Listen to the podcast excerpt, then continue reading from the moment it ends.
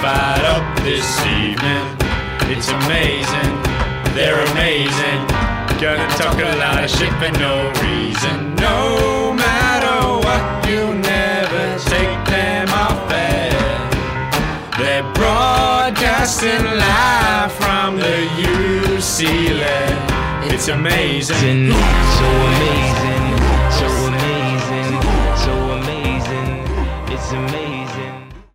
Welcome to the Point of Difference podcast. I'm your host and coach of the Terrace crew, Matt Ricks.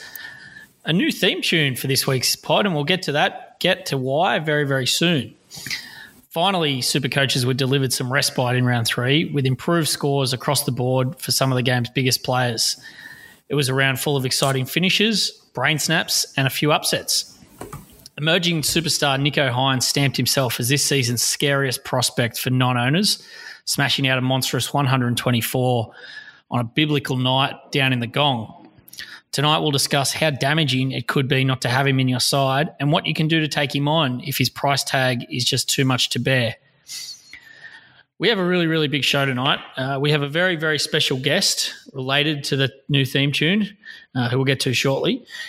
We'll have updates on our Queenstown bet, pod versus template teams, a recap on our day out at the Storm versus Eels match, my burgeoning rivalry with Tubes, all of the team news, strategy talk, and our new popular segment, Who Would You Rather, is back. Can we fit all of that in? Probably not, but we'll give it a go. Righto, let's get straight into the guests. So, first up tonight, he's a man from Canberra, uh, currently sitting inside the top 3K. It's coach of the Big Dogs, Jono. Jono, welcome to the Pod Pod. Matt, Dan Tubes, thanks for having me on. Looking forward to talking a bit of Supercoach with you for the next hour or so. Um, a group that many are calling the Trbojevic brothers of NRL Supercoach U3, so really good to be here. What's your uh, what's your relationship with the game, Jono? How long have you been playing for, and uh, and what you know? What's your kind of specialty for Supercoach? I suppose. I think I've been playing it since it started. I don't think I've missed a year. Um, I'd say I'm definitely more head to head focused than the three of you guys who I know come from a more overall perspective. I've got my my cashy, which is my big priority that I look at each and every week, trying to get to the top of that. Very, very good.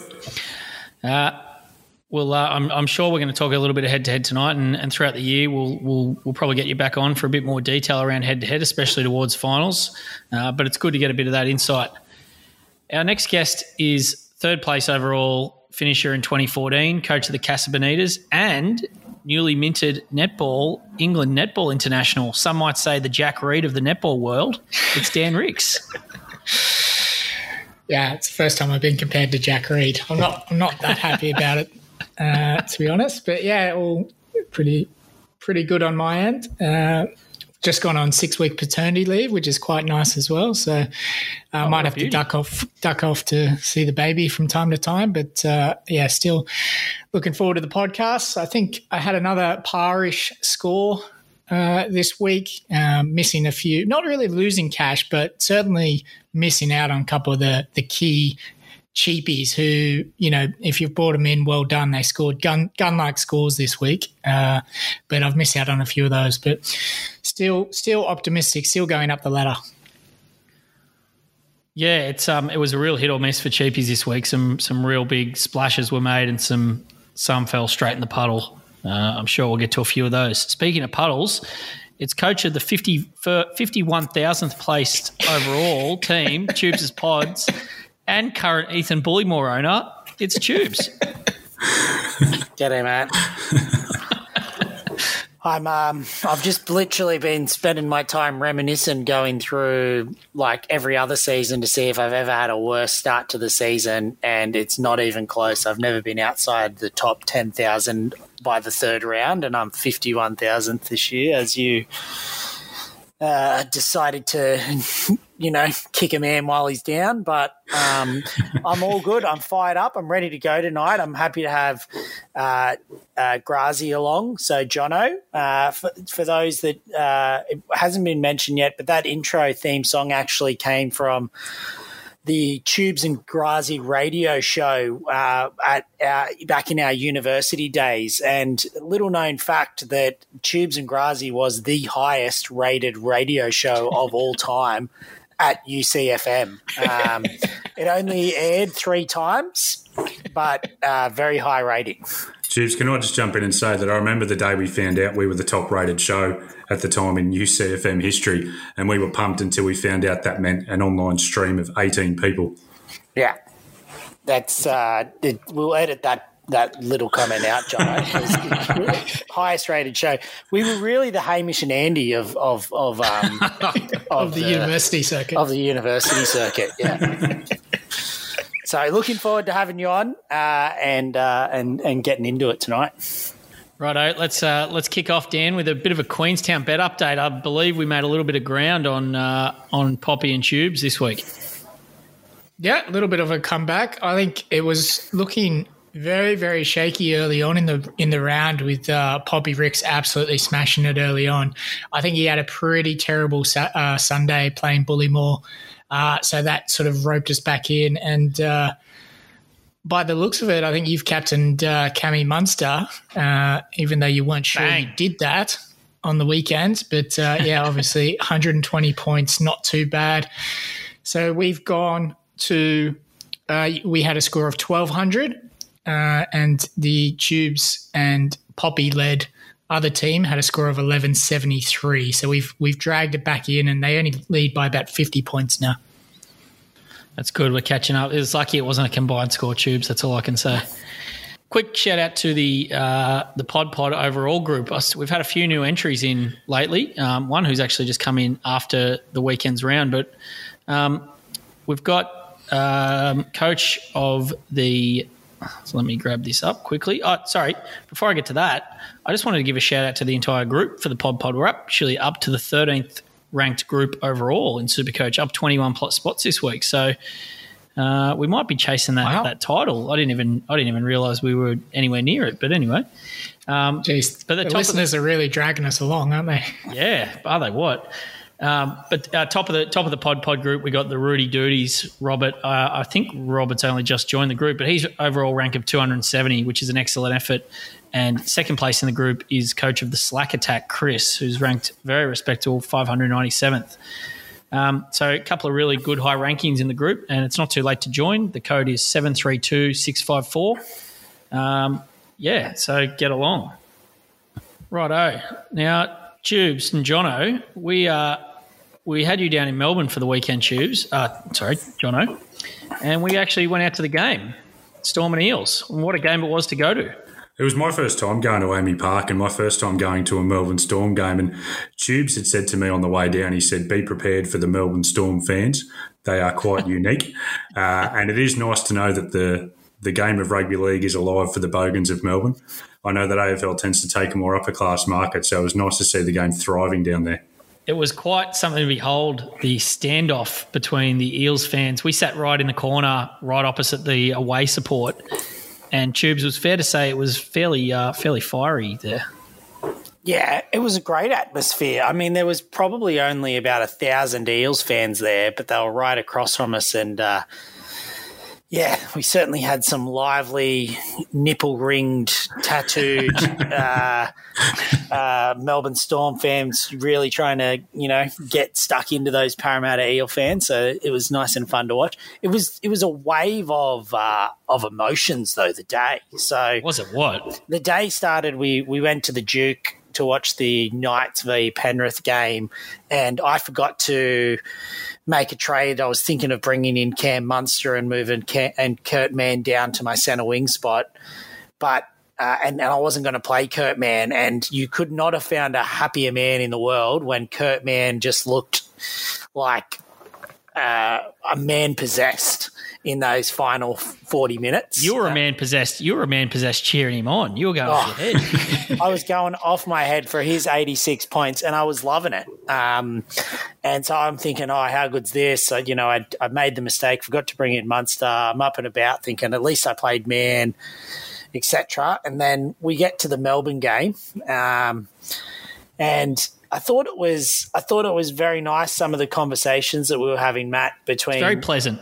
yeah, me, you, and Jono, where you basically at the very beginning of the game, while Munster was on a measly twenty, you had declared to Jono and I that uh, your Starling trade, which meant that you dropped Dylan Brown at the beginning of the year, had ruined your Supercoach season, and it was over before it began.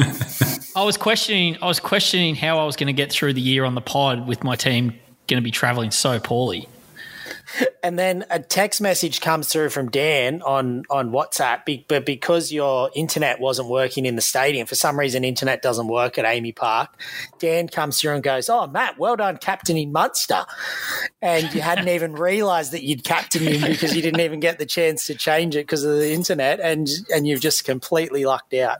I thought I had the VC on him, but it's um, yeah, and that that that put me in a very good mood after that. Like John, I said, it was a, it was a wave of emotions. Um, thought I was gone, then I was completely back, and yeah, and I rode that actually for the rest of the weekend, and I was a bit down because Eli Katoa, I'd brought him in, and he'd only got twenty and got his HIA, and yeah, but anyway, but it was um, it was good. Like you weren't too happy with me calling Josh King Jing though. Yeah, yeah. We won't go into it, but Jing. It's it's catching on online, Matt. I've seen a few people using Jing versus Ming. It's it's catching on. Jing and Ming is the is the new the new phrases for those two players. You need us if you're not relevant in Supercoach until you've got a Supercoach nickname, and those boys will from here on out be called by me Jing and Ming. But it was an awesome game of football. Uh, we must have had about six tries scored right in front of us, and geez, Dylan Brown looked good in the flesh. Uh, y- I'm looking at him coming straight into the Tubes pods this week after seeing his demolition. Nice. Speaking of looking good, what about IPAP?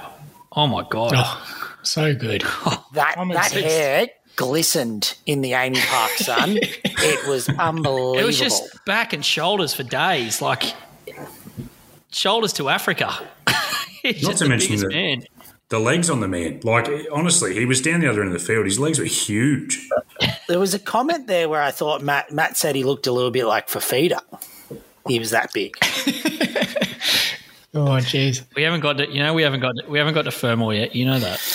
The uh, I was very impressed. Obviously, the Supercoach school reflected it, but Cammy Munster uh, looks looks like he's taken over the, um, the sort of dominant half role there. Unfortunately for Jahrome Hughes owners, uh, I think if he stays fit and on the park, he'll be he'll be 80, 85 plus average for the year.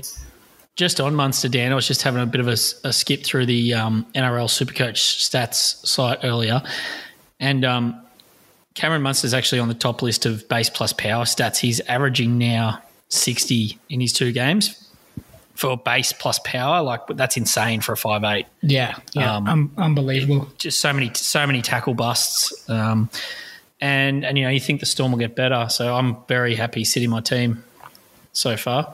Uh, but yeah, all in all, it was a really, really great day out. Tubes, I know you weren't too happy though with the public transport at the end of the game. Yeah, I just think Melbourne needs to sort its public transport system out. I mean, I, I, I've I haven't been to many AFL games, and I'm sure it might be a little bit different for their beloved sport. But we must have been waiting half an hour there for a tram. Tram finally turns up after the game, and they know the game's ending. They know there's X thousand people leaving the ground. Tram finally turns up um, after half an hour of waiting, and it's full, and it just drives straight past us. Um, so we just get on the bike and start walking, um, and um, We got on the bike and started walking. a metaphorical bike. A little early, Tubes' tirade there. I love it. yeah, well, we'll see what we'll see what we got. I've, I've heard a little whisper that there might be a bit of a spin on Tubes' of tirade tonight, so we'll we'll, we'll eagerly look forward to that later in the pod. Langmuller, oh. Fierce to the right, inside. Oh! Bateman! Bateman! Yes! Yes! Canberra! Let's get on to team list now. So we got a big round round four ahead of us this week. Kicking off Thursday night from Cbus Super Stadium. Uh, this has got to be one of the worst Thursday night games I can remember, but I'll watch all of it anyway. Titans versus Tigers. So we got um, Phil Sami and Jayden Campbell are out with ribs and COVID, respectively.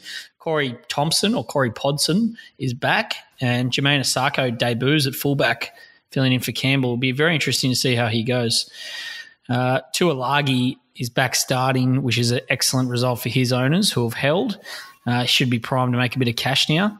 And Kenny Mormallets, Kenny Maumalo and James Roberts return as well for the Tigers. Um, poor old Big Stefano has been a bit of a nightmare for his owners. He's out with syndesmosis for what looks like a medium term injury. Right, this is, despite not being the best game, a highly, highly relevant Supercoach fixture. Dan, I'll start with you. Um, I know you were having a good look at Tuilagi last week. Is he someone that you'll be considering this week? Yeah, definitely. He's not in my side. He's probably in a fair few Supercoach sides already. But if he isn't, I'd probably be looking looking to bring him in. 250k. He's uh, seems to have locked up that second row starting spot. You know, having the week off. Uh, obviously, no one else impressed, so he should be getting big minutes on the edge there. I tried to work it out whether, you know, I think he's going to be a bit of a slow burn. Maybe in the next six to eight rounds, he may make you 150 to 200K. Uh, and that's really without going, you know, berserk in any of those rounds too much. So, yeah, he, he's definitely coming into my side. Jono, uh, a man who I know you have, very very pleased owner, is Beau Fermor. He's he's really on the radar this week after a big 89 versus Canberra. Um, obviously, you're feeling pretty comfortable. Um, if he wasn't in your side, is he something? Is he someone you'd be bringing in this week? I think I'd be moving things to get him if I didn't have him. To be honest, Matt, I think uh, he's a year-long centre wing keeper. He's going to bring you a kind of a basement of probably 38 to 40 points. Plus, he actually looks genuinely good at football this year. Like I remember two years ago when he first came in, he was a bit of a, a cheapy option then, but he was very hit and miss with the on the field gear. This year, he's looked unbelievable. I actually don't hate that you've said that he reminds you of Fifita a couple of times. He looks massive out on that on that left edge, and he just runs hard at the line every time. So I think if people don't have him, I think you just get him. He's not going to play Origin, and he sits in your team in the centre wing for the rest of the year. Yeah, I'm, I'm grappling with bringing him in this week. In my first cut of trades, I had him. Um, in my current set, I don't, and it's it's really bugging me. He's he's obviously underpriced with the way he's playing. He looks great, um, as you say. I, I actually can't believe how good he looks. He looks big, strong, fast, really good at footy, and that's the type of guy that I want to be bringing into my side. Not guys who I think you know my Eli Katoa's from last week. Even though I don't, I don't think Eli Katoa's a bad player. Um, Fermor just looks looks like he's locked that that that left side down. So yeah, it's it's he's just a little bit of an awkward price. Tubes. He's a mental health trade for me this week, Matt. Um, I came to the realization when I was awake on Saturday night, laying in bed, that I can't watch another another Titans game this year with Fifita on the right. And by Sunday morning, I'd come up with the solution, and that's get Beau Fermor. And then when they're going left, I've still got someone to cheer for rather than just getting angry about why David Fifita isn't out on that left edge. Yeah, Dan, I'm I'm kind of interested in your thoughts on. Um, you know, you're obviously going to have to make probably more than one trade to get to Fermor. Is uh, I think I think it's worth us all kind of spending a little bit of time on him just because I think he's such an important um, buy or not buy this week.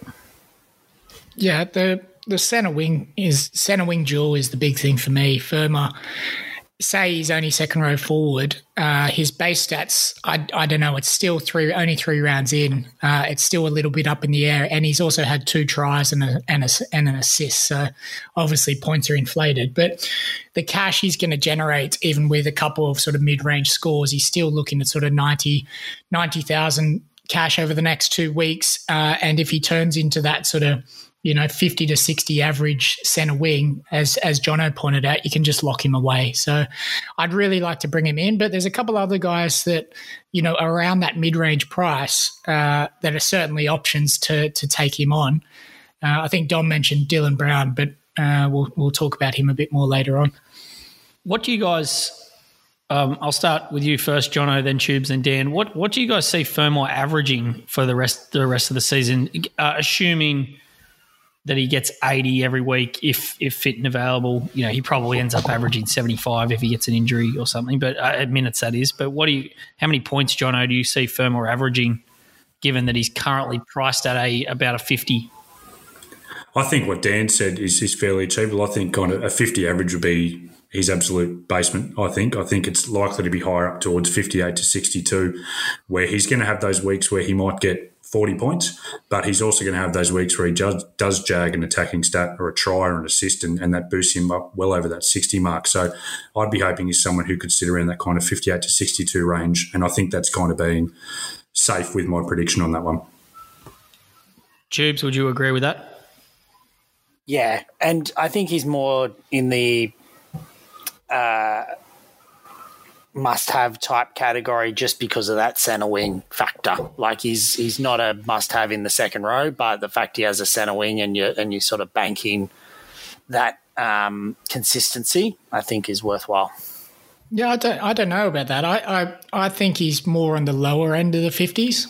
I think he'll average. So he's not he's not ridiculously, you know, underpriced at his uh, his current current value. Um, I think it's more just if you think you, you can lock him away in that centre wing there, and he, he give you some options with the with the jewels as well. But you know, two tries in three games that's not going to happen every three games, and he's averaging sixty seven at the moment. So I, I've got him at low fifties average for the for the year. Probably just a final comment on Fermor is that he plays round 13. So there's an extra bit of usefulness there for him mm. as well. It, it, I don't know what you guys think, but I haven't heard a lot of chat about bye planning this year, which is strange because I feel like that's all anyone used to talk about in terms of getting set up for round 13. Dan?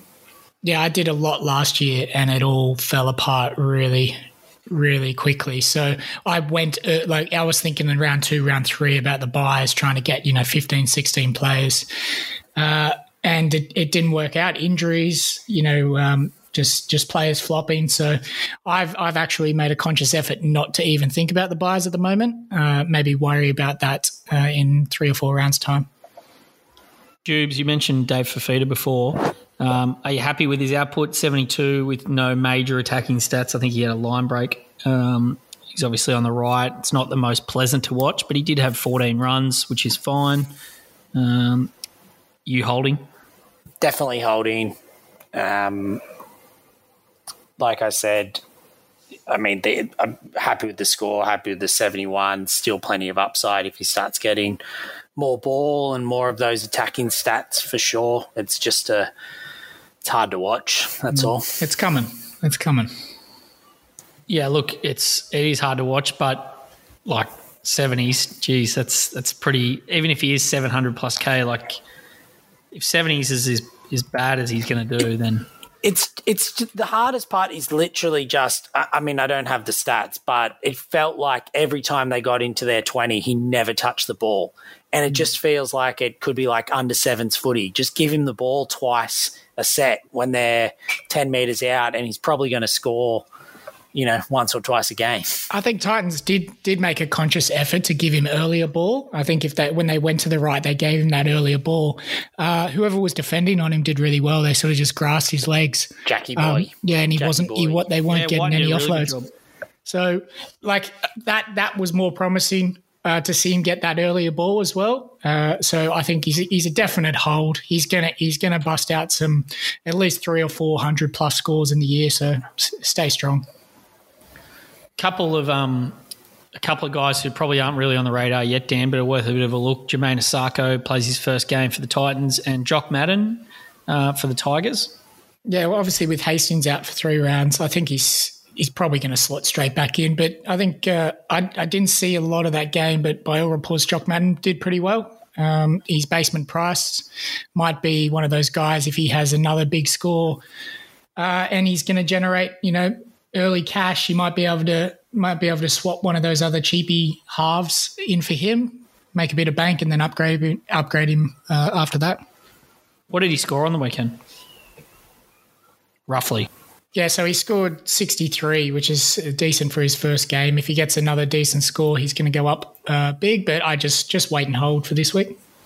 Yeah, just just worth a watch. Could be a trap, could be something. Uh, but he's obviously got a bit of a future. Sharks v Knights is the second game, uh, PointsBet Stadium. Uh, for the Knights, Kalyn Ponga named again this week. Hopefully, makes a return for them. Brodie Jones comes in for Mitch Barnett, who had a shocking elbow on the weekend.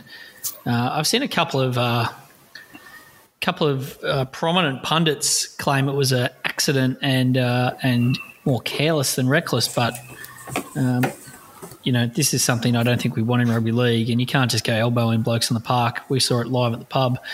Um, but he's gone for at least a while. So Brodie Jones Six match comes in. He got six, did he? just came through. Six match. We did say to, did say for the the listeners to take a flyer on him, and then uh, then he's uh, he's he's done the old flying elbow straight to the jaw. So I, I, I, I, it was sound advice. If you were going to get him in, it had to be last week. You wouldn't get him in now for six weeks being gone.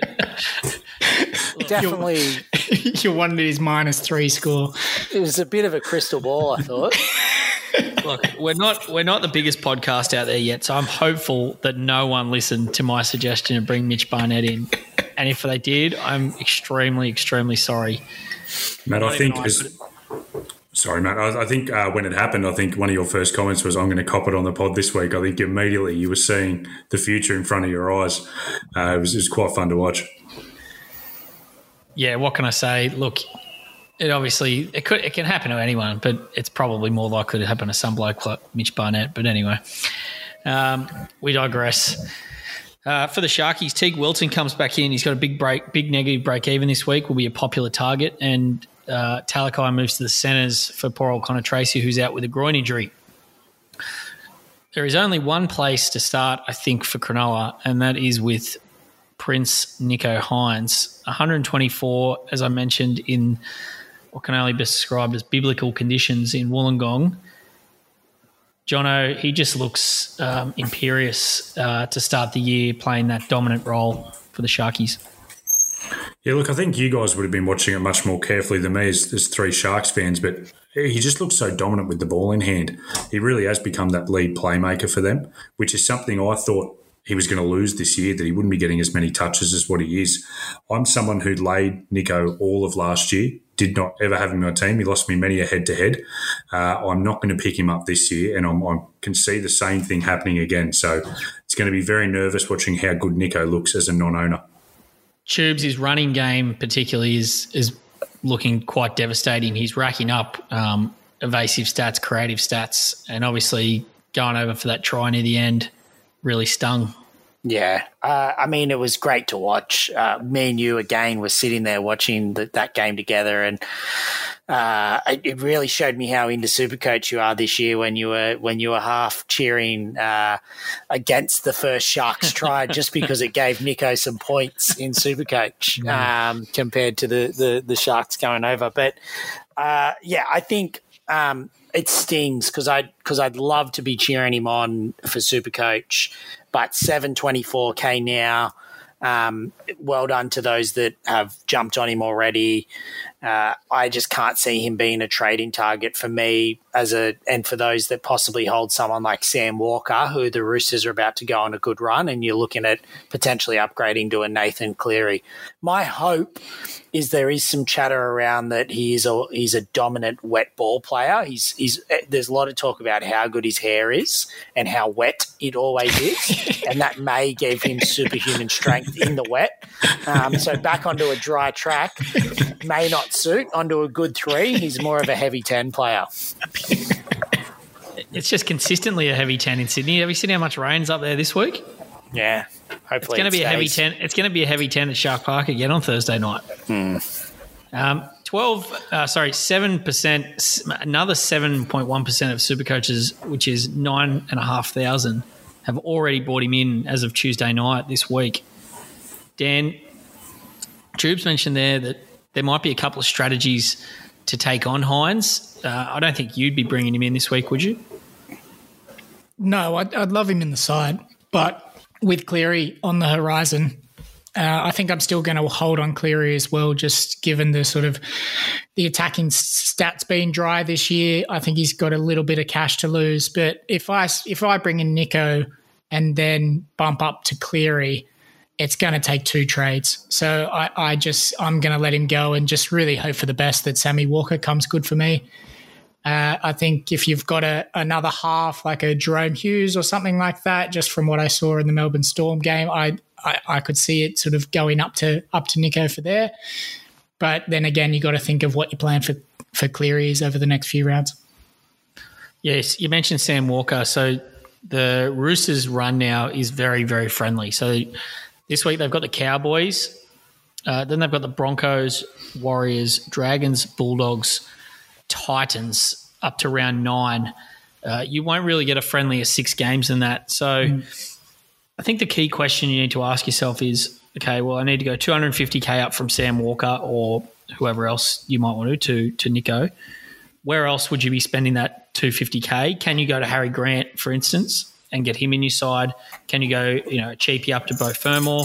Munster. How can you spend that? How can you spend that that money um, elsewhere? I I think for non-owners, especially if you own Sam Walker, which I think, which I know a lot of our listeners do, I think you have to take a punt to go right. Sam could match Nicho over that six rounds, and I'm going to make up ground elsewhere.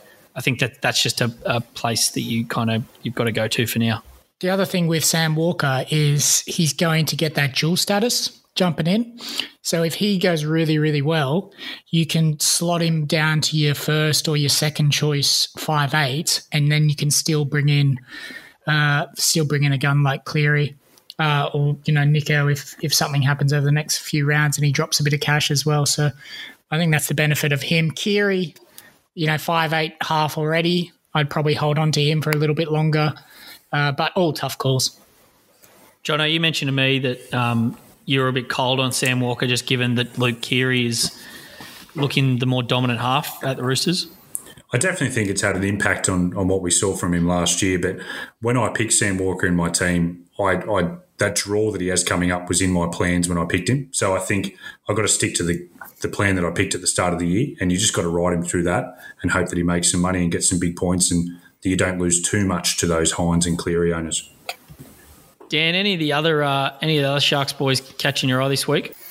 Yeah, I think Teig Wilton uh, could be a purchase for anyone uh, wanting that secure second row forward. Got a got a some attacking stats in him as well.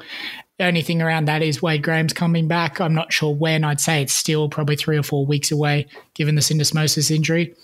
Uh, Brailey, I think a few, people took it took a flyer on him last week, and he, he rewarded owners with a high 60 score, 67, I believe. Trindall still being on the bench there, and McInnes only getting more and more minutes. I'd still uh, I'd still be very wary of bringing him in. Tubes, what about over at the Knights? What are you going to do with Kurt Mann? Um, and Brodie Jones is a bit of an interesting one too.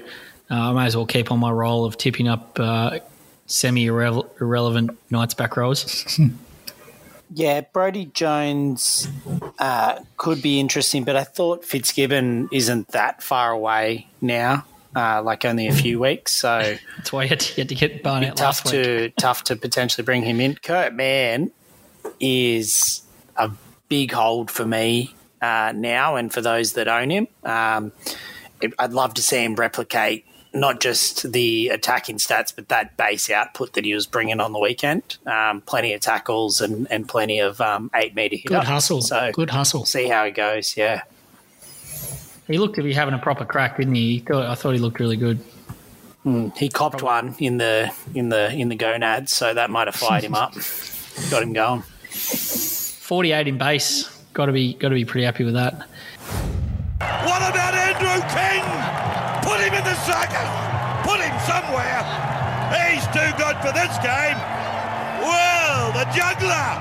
The juggler's come out at Brookie. Um, righto, the next game is Panthers and Souths. Jono, you're a Souths fan, so we'll be be keen to hear what you've got to say here. But we've got the big one is Nathan Cleary back in for Sean O'Sullivan at halfback. Uh, Scotty Sorensen gets a start for Chris Smith, who's still knocked out, and the Bunnies are unchanged. Uh, Jono, first off, good to see Souths hit a bit of form last week. They look great. I mean, I, I haven't been someone who's been riding them off the first couple of weeks before that, and they had that tough early draw, and I wasn't too worried. But geez, they were up for the game last week, and they looked unbelievable. It started to click a little bit for them. Dan, um, Cam Murray really clicked into gear. 80 minutes, 125 points, or something like that. If he gets 80 minutes, that's that's a scary proposition. Yeah, I think you know in terms of bringing him in this week, uh, if you don't have him, uh, I think you've you've got to look at your cash generators. If you think you're generating enough cash, if you've got a few of those cheapies that are coming up this week, I certainly don't mind bringing in Murray, especially after this week. Their draw is draw is pretty tasty. So, you know, seventy plus minutes Murray. Um, Jono, you're a big fan. I know Murray. Look, I love Murray. He's South's best player, but I don't think the 80 minutes is sustainable for him. He's obviously going to play Origin. He's a smaller body playing in the middle. I think that it wouldn't surprise me if it was a tactic from South to play him 80 minutes in the big games against the big oppositions. And when they have the chance to rest him, it wouldn't surprise me if they take that opportunity and potentially resting around the origin period as well. So I think that for the back end of the year, he's someone I would really, really like to have in my team if he's playing 80. But I do have a lot of questions over how sustainable that is. Yeah, I think it comes back to what we talked about a bit last week is how many guns at top price can you carry? So obviously you're bringing him in for the points. Uh, he's, he might make, you know, a, you know, 80,000 to 100K with his big score and his uh, rolling average at the moment, but you kind of, that's a bit irrelevant if you're looking to hold him for the long haul. What about uh, Cody and Cookie Tubes? Um, Cody's probably going to drop a little bit of cash now. Could be right for the picking for for some super coaches in the next few weeks? Yeah, I think um, he seems to be one that I'd be looking at trading in before they go on that that big run. Um, missing Cam Munster on the weekend, uh, it it could be too late if you don't if you don't already own him or if you're not going to own him in the next week or so. And and obviously Cam Munster plays Origin, so at a, at a point it'll be too late. Whereas Cody Walker likely not making Origin this year, uh, so it could be a very good option in about three weeks' time. Dan Taylan May uh, had a huge game, 106 points for his first game of the season. He's an obvious trading target. Uh, you're going to be going early on him this week. No, I'll be waiting another round. I, you know, imagine, you know, obviously his, his, points after a hat trick on the weekend are huge. He's going to go up in value if he stays on the field. Uh, imagine he goes down with a with an ankle sprain or something like that early this round, uh, and he's out. You're you're absolutely gone. So I just wait wait that one week, make sure he's going to get the cash, uh, and then bring him in bring him in next round. Just as an argument to potentially bring him in this week, I think he he's incredibly viable to play in your 17. Um, sure. And if you are a little bit short on on stock, and you want to get out some junk, I think he's a quite a nice option to bring in. Now they've got South, so it's not the easiest game, but they do have Cleary back, so um, yeah, they're still pretty short to win that match. So I think yeah, I think you're you're spot on though that the safer play is just to to see if he comes back. It will be interesting longer term to see if he holds that left wing spot when Big Bad Brian comes back in the team. Like Charlie Staines must be on the chopping block. I would have thought. So that'll be very mm. interesting. Speaking of Cleary, Jono, um, he's back. We've been waiting for this. He's back on schedule, round four. Uh, I think he's about 950k.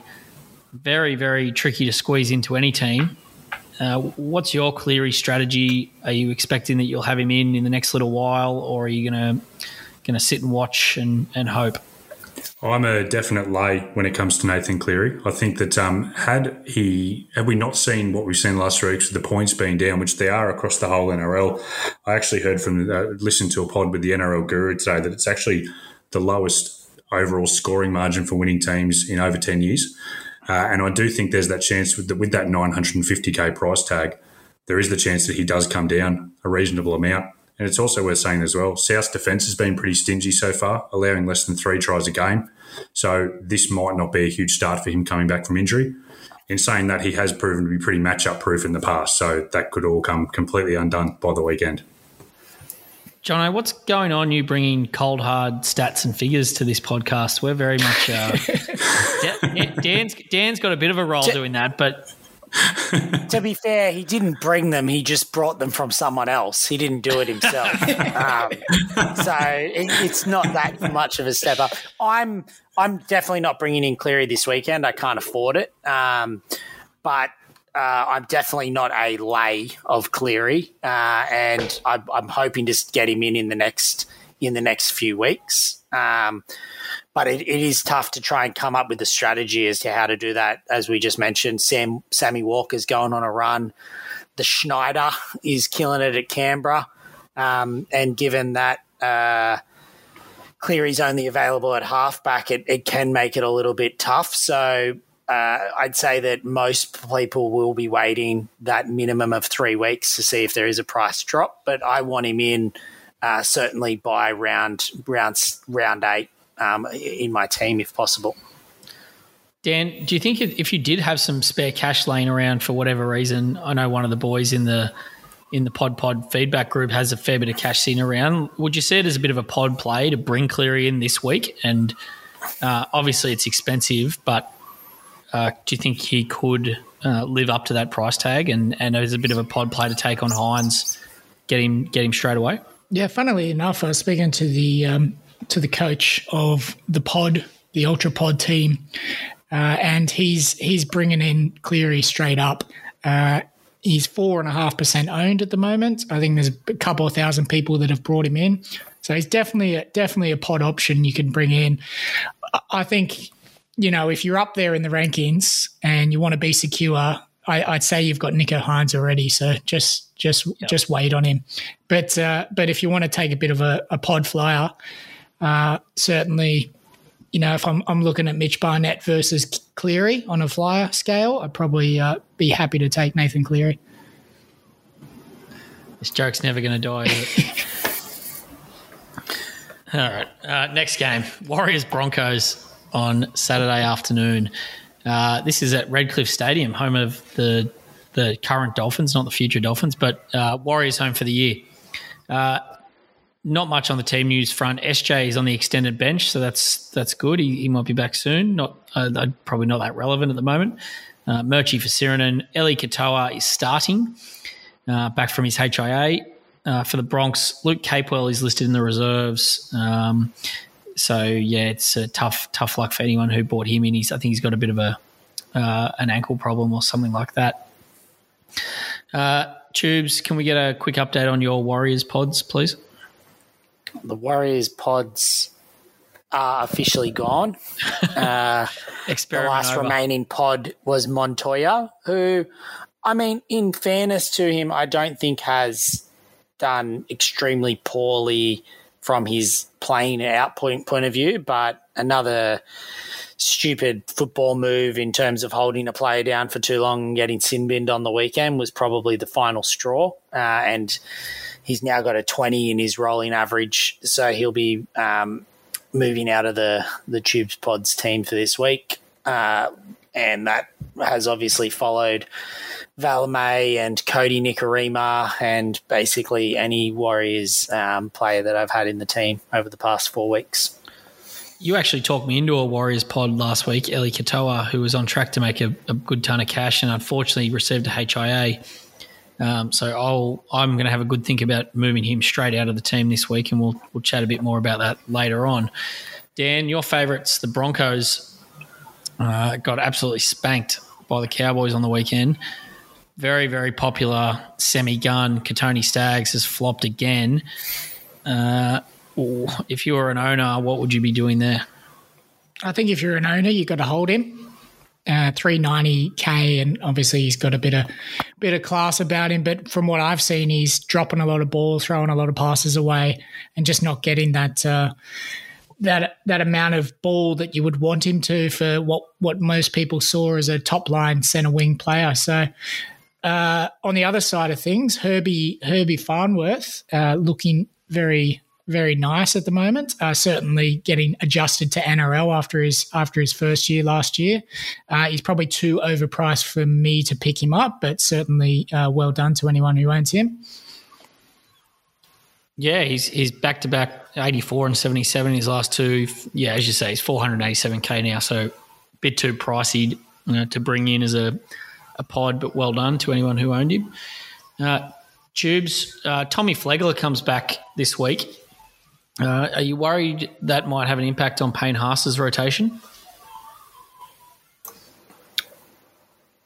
Not particularly. I think Haas will keep his minutes up and, and keep his output um, that that he'll be having, and um, if it does, we'll deal with it then. I'm certainly not looking to have any speculations on trading out Payne Haas.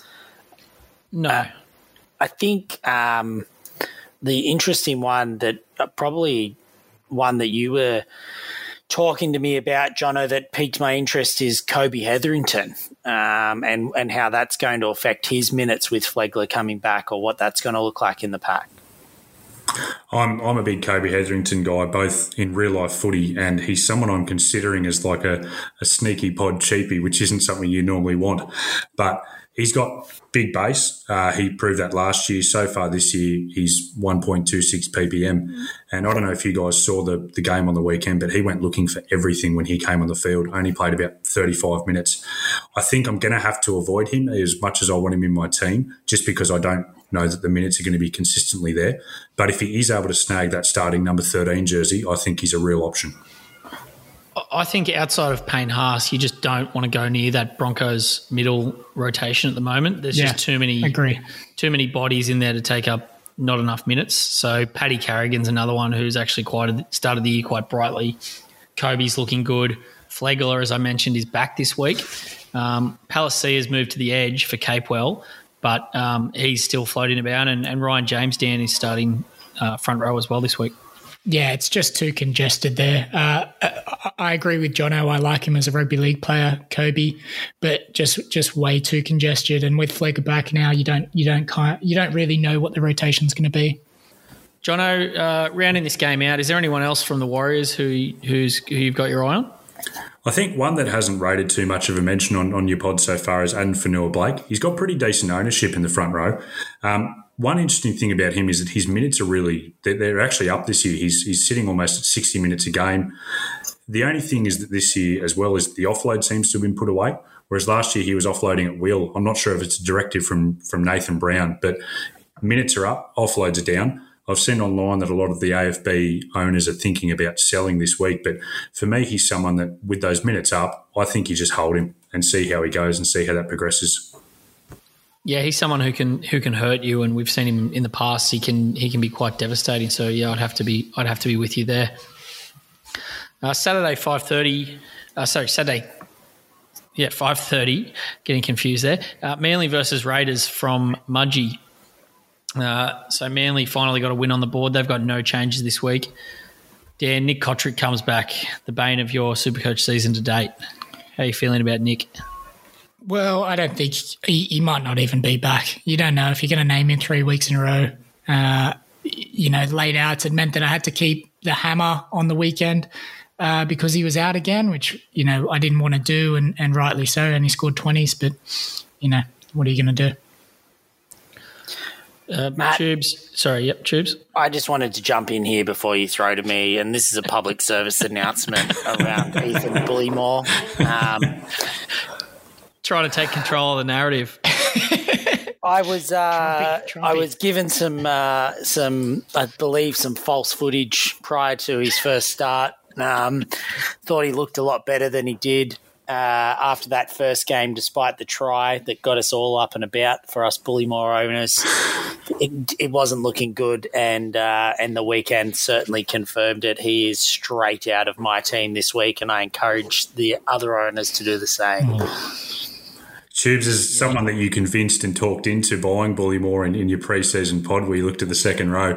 There's a little bit of a feeling amongst many of us who you talked into that you're Chris Rock and all of us Bullemor owners are, are Will Smith coming to give you a big slap around the chops. Rightly Look, so. and I and I'll take it exactly as Chris Rock did. Um, yeah. wouldn't be the first time that you've bitch slapped me across the face, McGrath.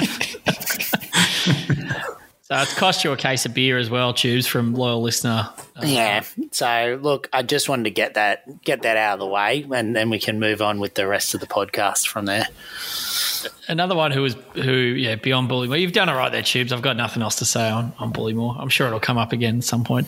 Another one who was pretty disappointing, Dan, was uh was big Haumole Olakau'atu, who I brought in last week. He he uh, he got benched for a little while and, and only managed to 35.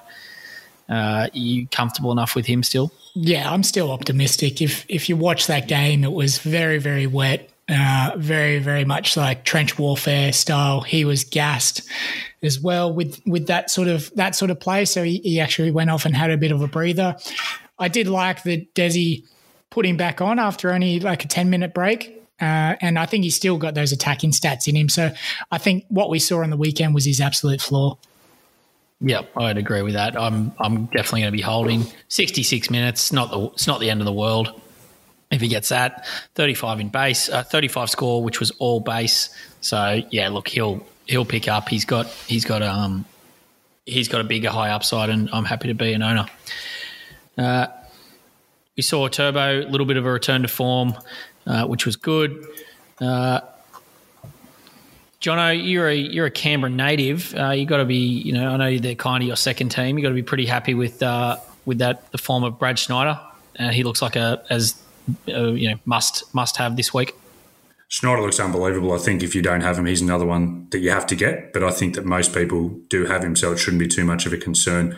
He's another one who looks, he's tall, he's rangy, he's, he's up for work, and he looks like a really good kicker too. So I know there were Raiders fans who, when they signed Jamal Fogarty, were actually disappointed because it meant that Schneider wasn't potentially going to be in that seven jersey. So he, he's living up to the hype so far.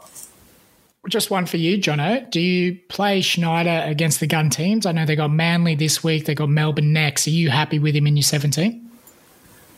I don't think I would be, to be honest. I don't know that Raiders have shown enough in attack consistently to, to show that he's going to be worth it because a lot of his points are going to come from kicks, and I'm not convinced they're going to get the tries to warrant that. So I think he might be someone who's a little bit matchup dependent at the time for the time being.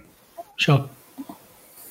It's a pretty interesting call because not squads aren't that deep at the moment. So yeah, it's probably down to someone like him or a Tuilagi from Tigers or something like that. Anyway, but yeah, that's a that's an interesting one um, for owners, and I'd, I I I think I'd be happy enough to play him, but but I'll make that decision later in the week. Dan, anyone else from that game, Manly Raiders, who you wanted to chat about? I think just looking at Manly's draw, it's it's pretty tasty, and I've been f- been looking at some of the guys who definitely haven't been performing early in the first three rounds, but can go on a bit of a flyer. Uh, talking about you know super pods, uh, I think Jason Saab is dropping money again this week. Uh, he's going to be in the 300Ks.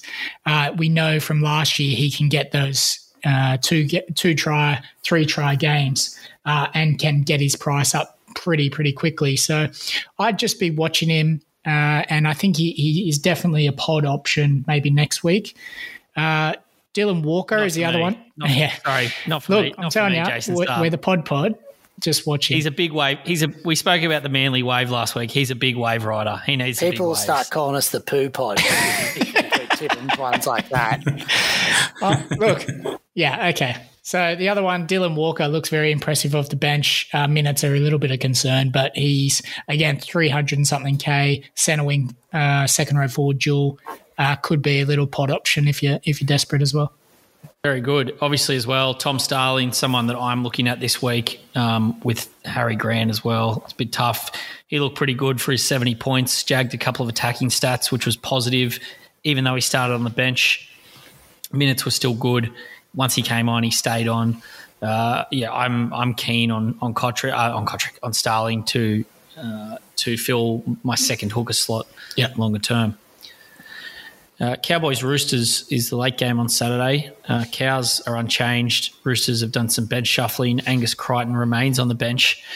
Tubes, you're our resident Cowboys expert. Um, how uh, how are you feeling about your big Tommy Gilbert purchase last week? I'm very happy with it. Um, 53 points, pretty much mostly base um, in output. And again, I thought he looked really good. Um, it, it looks like they've got a bit of a plan where they play him on the edge for the majority of the game, but then he spends about 15 minutes into the middle um, at the back end of the game as well uh, when Lukey, etc., comes on. Uh, the uh, the probably less upside than say a Nanai uh, or Nanai Nanai, um, who scored me- three watch me, tries on the me. weekend. And Nanai, uh, he looked um, so he's he's obviously not as quite as much in base, but geez, I, I, with a with a kick friendly half like Chad, who just loves putting boot to ball on the second and third tackles, he looks a he looks he looks pretty good uh, under those high balls. He couldn't crack a ton with a hat trick. That's a bit concerning. You'd probably want to see that from a back rower. He's obviously not, even if he is a big try scorer, he's not going to get hat tricks all the time. Bit of a bit of a uh, Nikorima, N- N- sorry, Nakora feel about him. Like you know, potentially some really good attacking uh, stats uh, in his first full season in, in first grade, as before before teams sort of figure him out a little bit and, and the way that he plays. He's 19 as well. Yeah, like, he he, looks- could be a freak. Looks an absolute Yeah. gun uh, for real life. Uh, and yeah, three tries and just cracking the ton. I think uh, he, he's going to generate cash, so there's there's no real risk in bringing him in for sure. And if you really like Yeah. the look of him, uh, yeah, get him in. I think Yeah, certainly. Um, if I was making a trade this week out of him and Gilbert, uh, Nanai obviously is going to generate a bit more cash over the next period of time. But uh, I do feel I am feeling pretty good about Gilbert as a longer term uh, cash cash generator uh, that you can play in your seventeen. Jono, someone who was on no one's radar, I think it would be fair to say, maybe a bit more than Chad Townsend, but but would would be close, is uh, Tom Dearden. Now, young Thomas is averaging 78 points per game to start the season. Did you see that coming? I don't think anyone did. I was someone who was shocked that Drinkwater didn't make the starting 17. So I think he smacks of trap. There's, I mean, unless you want to flip him quickly for for some cash and move him on, there's absolutely no way I'd be bringing him in this week. Yeah, break even of minus 27. Yeah, they've got a pretty tough run. Dan? Yeah, from what I've seen of the Cowboys, uh, been watching pretty closely with Hammer, Hiku, uh, Lolo in the side. He does love to sell the candy, so he loves to throw the dummy and have a little run himself. Uh, which obviously this year he's just just getting that base up as a halfback, and then I think he's had five try assists in the first three games.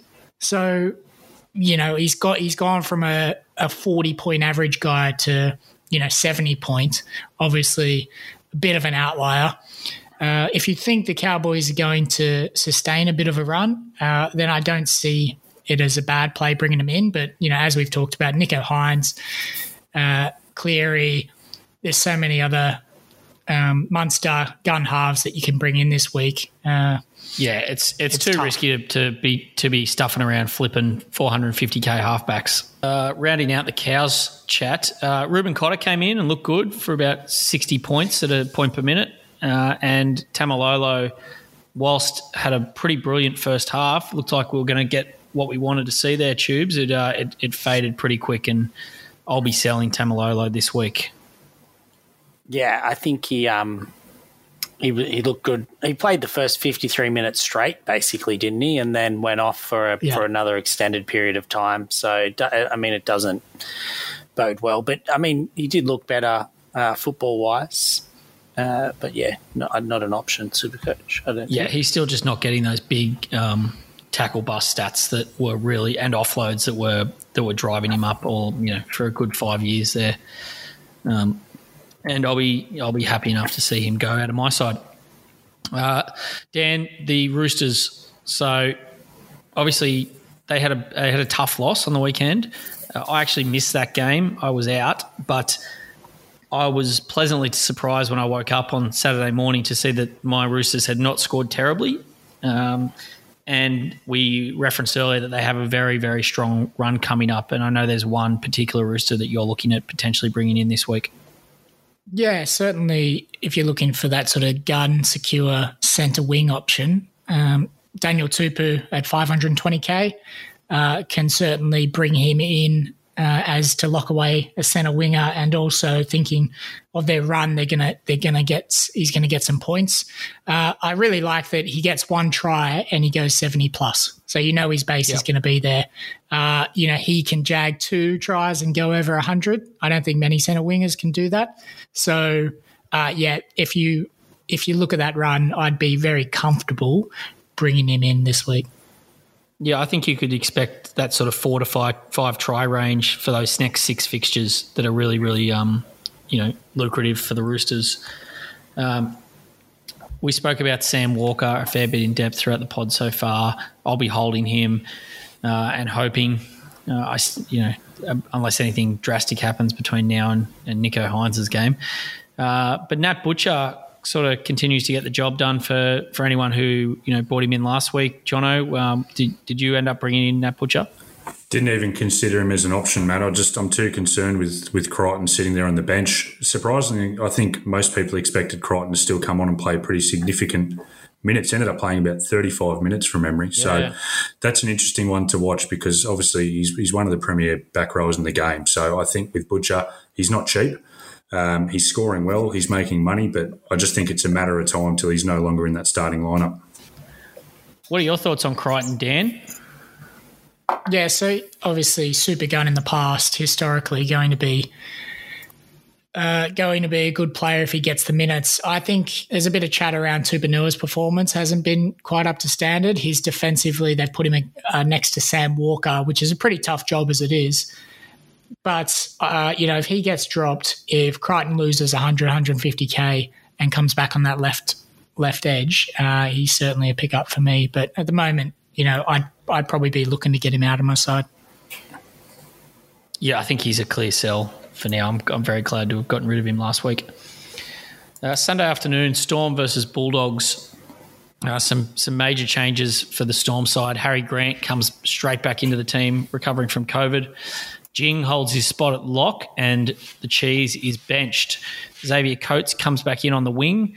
I know that hurt you a bit on the weekend, tubes. And for the Dogs, Corey Waddell starts in the back row for Jack Hetherington, who's out for up to a month. Uh, Tubes, I'll start with you. Jing. What are you thinking for Jing? Who's that?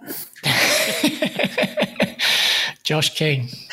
Oh, Josh King. Um, Yeah, Yeah. So Josh King, uh, very interesting to see him start at lock. Wasn't expecting that, uh, and makes him a bit more interesting. Uh, again, very good for those that jumped on already or have been owning him throughout the season, but probably just has that hesitance to potentially buy him to come in this week with Cheese sitting there on the bench and not knowing what that rotation and the fact that Nelson Asofa Solomona didn't seem to get suspended.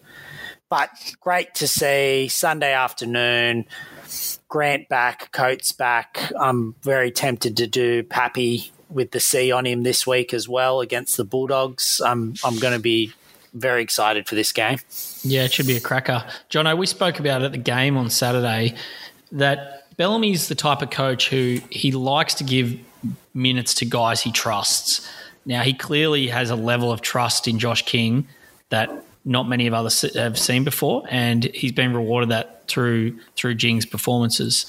Can you see Jing's minutes maintaining, maybe even if it's not up to where they've where they've kind of been at that, um, you know, sixty five minute level? But is he a guy who Bellamy might be able to still run out even from the bench for for fifty five minutes?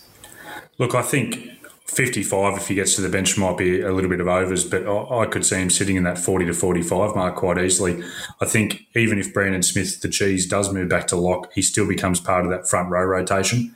I know at the game on Saturday and then Saturday night when we went out for a feed afterwards, I spent the whole time justifying why I was right to not bring in Jing after the game. I am completely backflipping. I, I think I'm going to bring him in this week. I just see him as a low risk way to make some money. I mean, at the, at the very worst, he gets 35 to 40 minutes, still keeps pushing at 30s for a couple of weeks, makes a little bit more cash. But I do think, Matt, there is that potential of what you said, and, and Bellamy definitely has a history of that.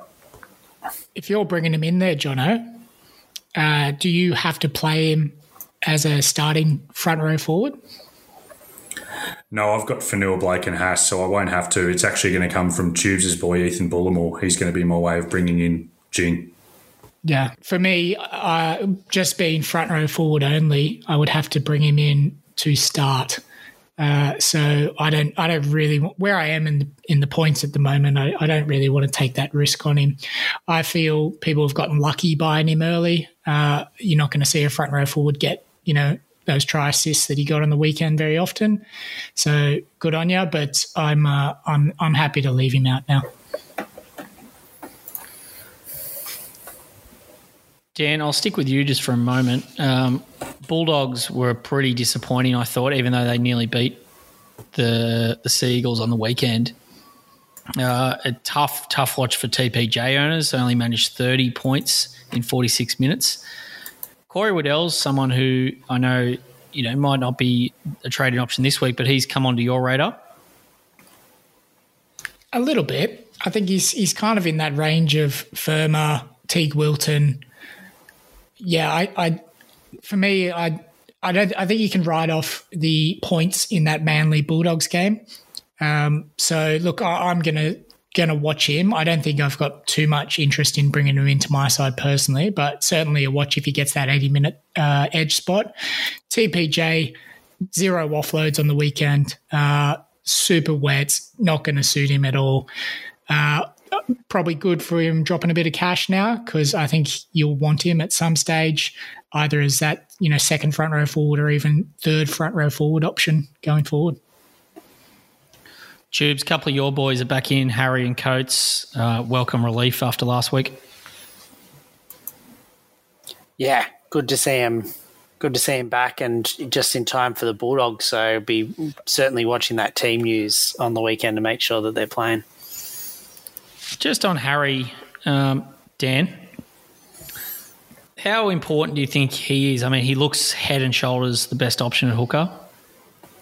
One game, uh, he did get a lot of attacking stats, uh, and Melbourne was so on top when he was when he was going forward. Obviously, he's an absolute gun, uh, and it's pretty safe to bring him in. I'm going to give it one more week just to watch, and I think Josh King at lock, cheese off the bench. That may have some sort of impact on Harry's rotation as well. I, I can probably see it's going to be more likely that one of the other front row forwards has less time. Like uh, Nas probably gets less time. Josh King moves into that front row forward sort of position, and Cheese gets sort of 60 minutes at, at lock. But, you know, if there is a chance that Cheese, you know, brings. Uh, takes Harry off uh, if they're smashing the Bulldogs. You know, I, I think it's 644k. It's still a, still quite a fair bit of cash to spend, uh, particularly when he's not going to uh, when you've only seen one game. Yeah, I think there'll be. I think there'll be some really low minute. So Trent Loiero, Loiero, tubes. I've had had one of your moments there.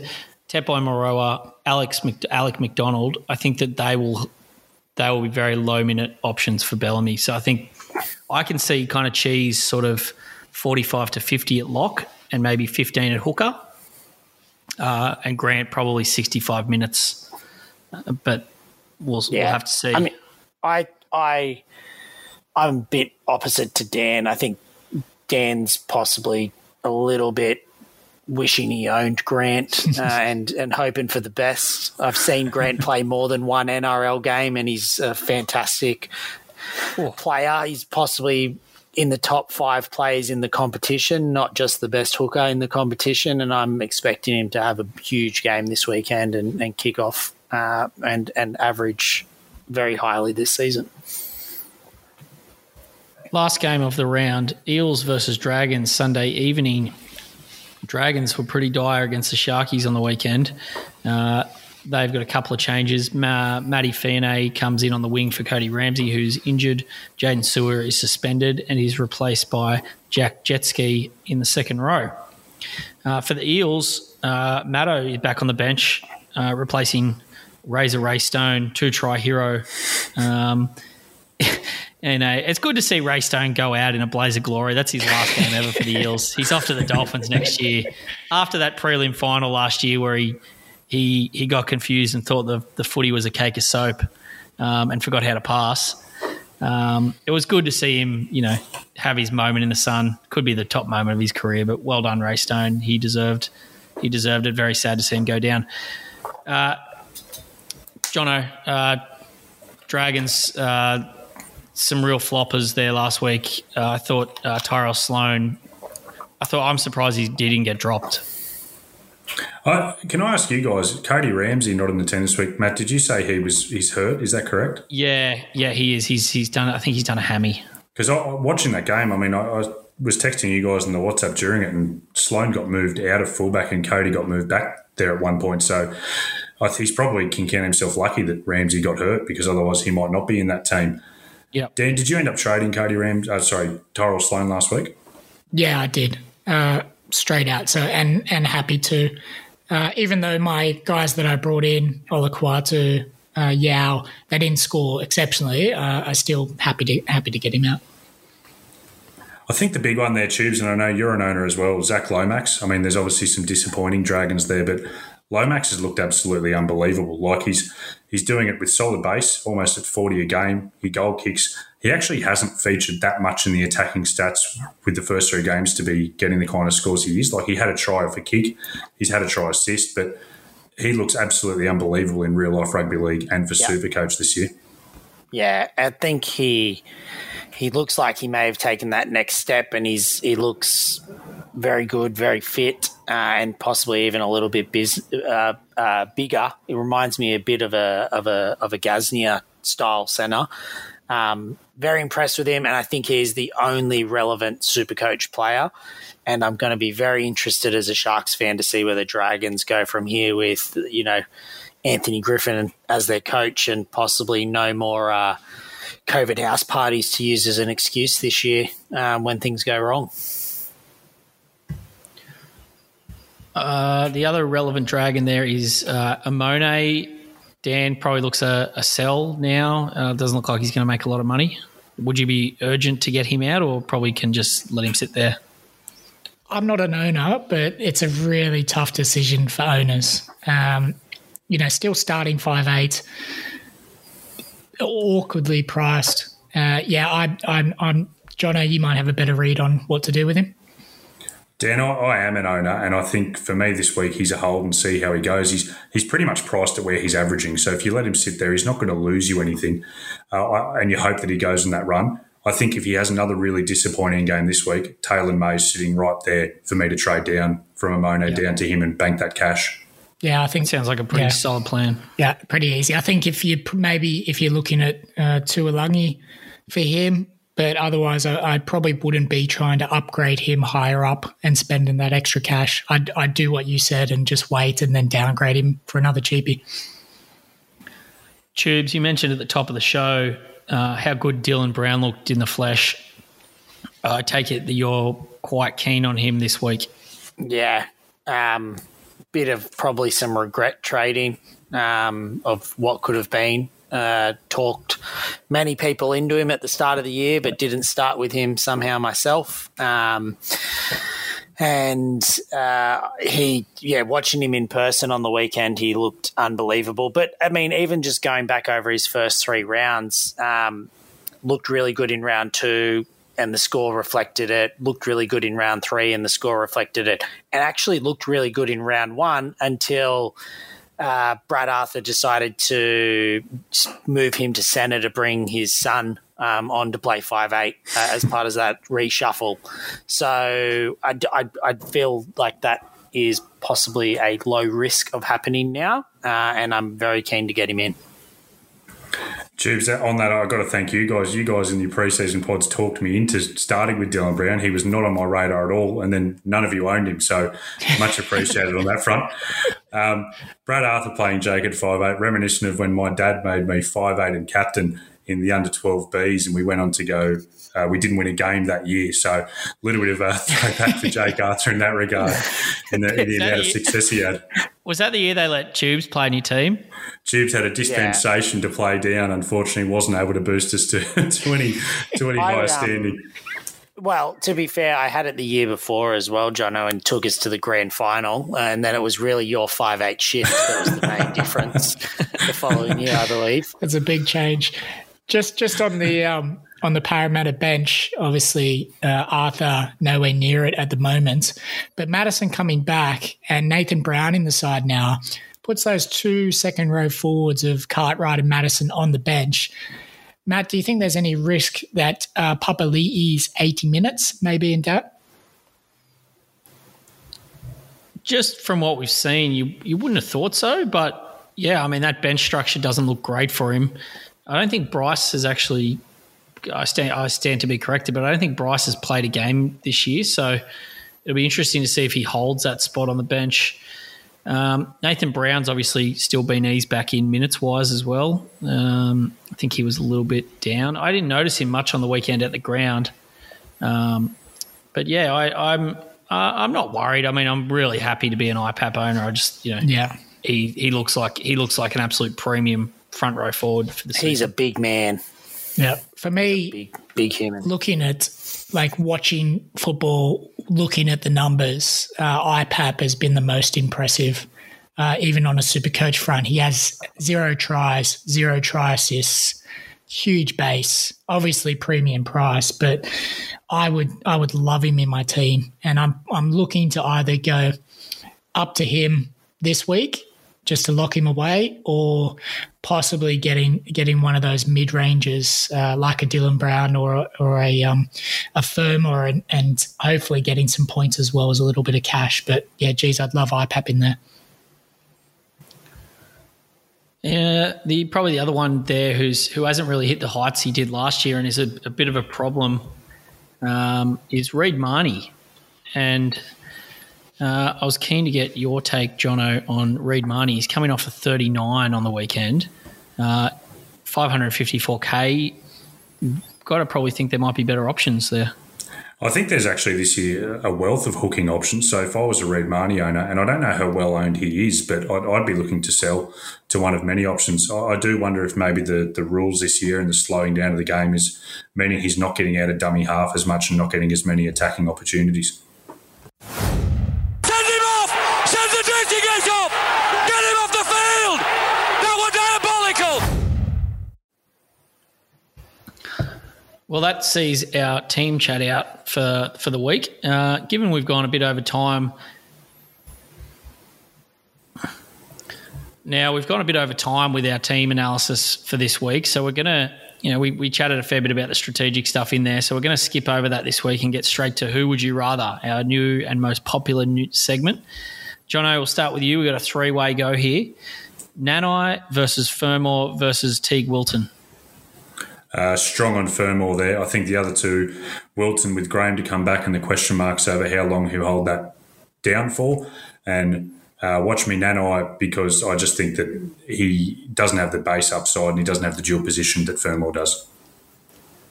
Tubes Cleary versus Nicho Hynes.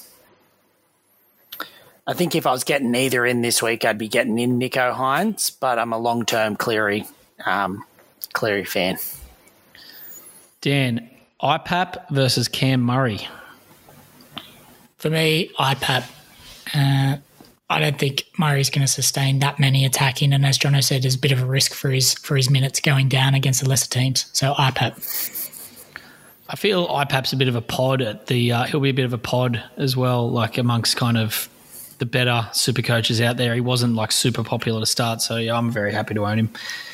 Uh, update on the template versus pod teams. So big update this week. The coach of the templates has been sacked due to not turning up, um, and the template team has unfortunately had to forfeit their 2022 Supercoach season. So this will be the last update on the template team. Better news on the pod team, Dan. Uh, what can you tell us there?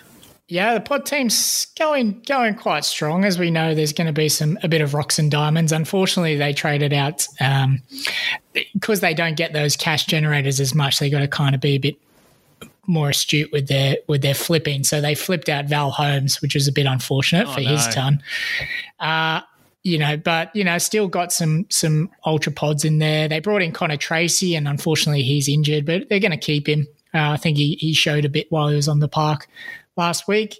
Uh, so this week they're looking at uh, bringing in Nathan Cleary for Sammy Walker. I think just doing that because we're all holding Sammy Walker, so just flipping that, and then uh, because Connor Connor uh, Connor Tracey is injured, going to get rid of the other Connor in Connor Watson uh, and bring in Ultra Pod Dylan Walker just to see how that goes. Wow. That is ultra pod. Yeah. All right. Thanks for that, Dan. Uh, now it's time for the angriest segment of the week. It's we got a little spin though tonight because we've brought Jono on the pod. Instead of Tubes as tirade, we're actually going to give it a try. Tu- tirade at Tubes. So, Jono, can you please take it away for us? The first episode you guys recorded, you went through a little bit of the history of your games, and Dan, obviously, a very impressive history with a third place finish. And one thing really stood out to me about Tubes when he was giving his, his rundown of his history in Supercoach, and he said to you boys that, yeah, my overall rankings have never been that high because I, I focused a lot on my head to head game, and that impacts my overall ranking. And that stood out to me because for years, Tubes has been saying to me, mate, my head to head game hasn't been going that well because I'm focusing on my overall ranking. So I just wanted to hold Tubes to task for that and just hear a bit of his feedback because it's interesting that he's failed at both forms of the game, yet his excuse is, is quite identical on either side.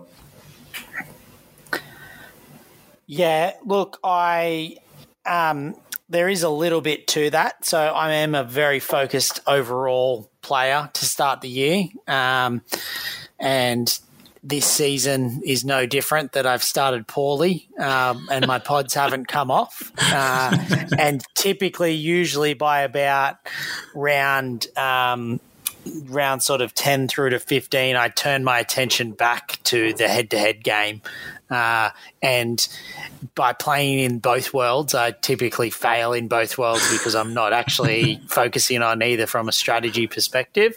But my main intention is to go well overall as a as as a um, as an overall player. It's only really when I start going poorly that I switch to head to head, which unfortunately has happened every year um, so far.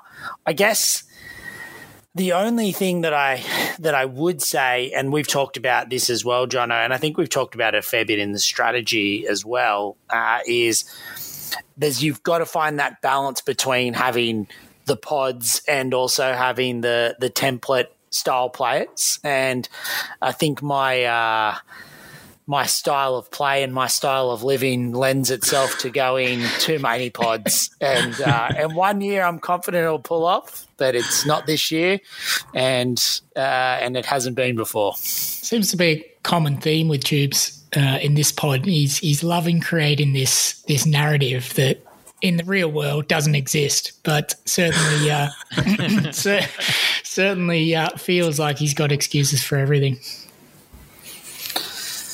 Pod by name, pod by nature.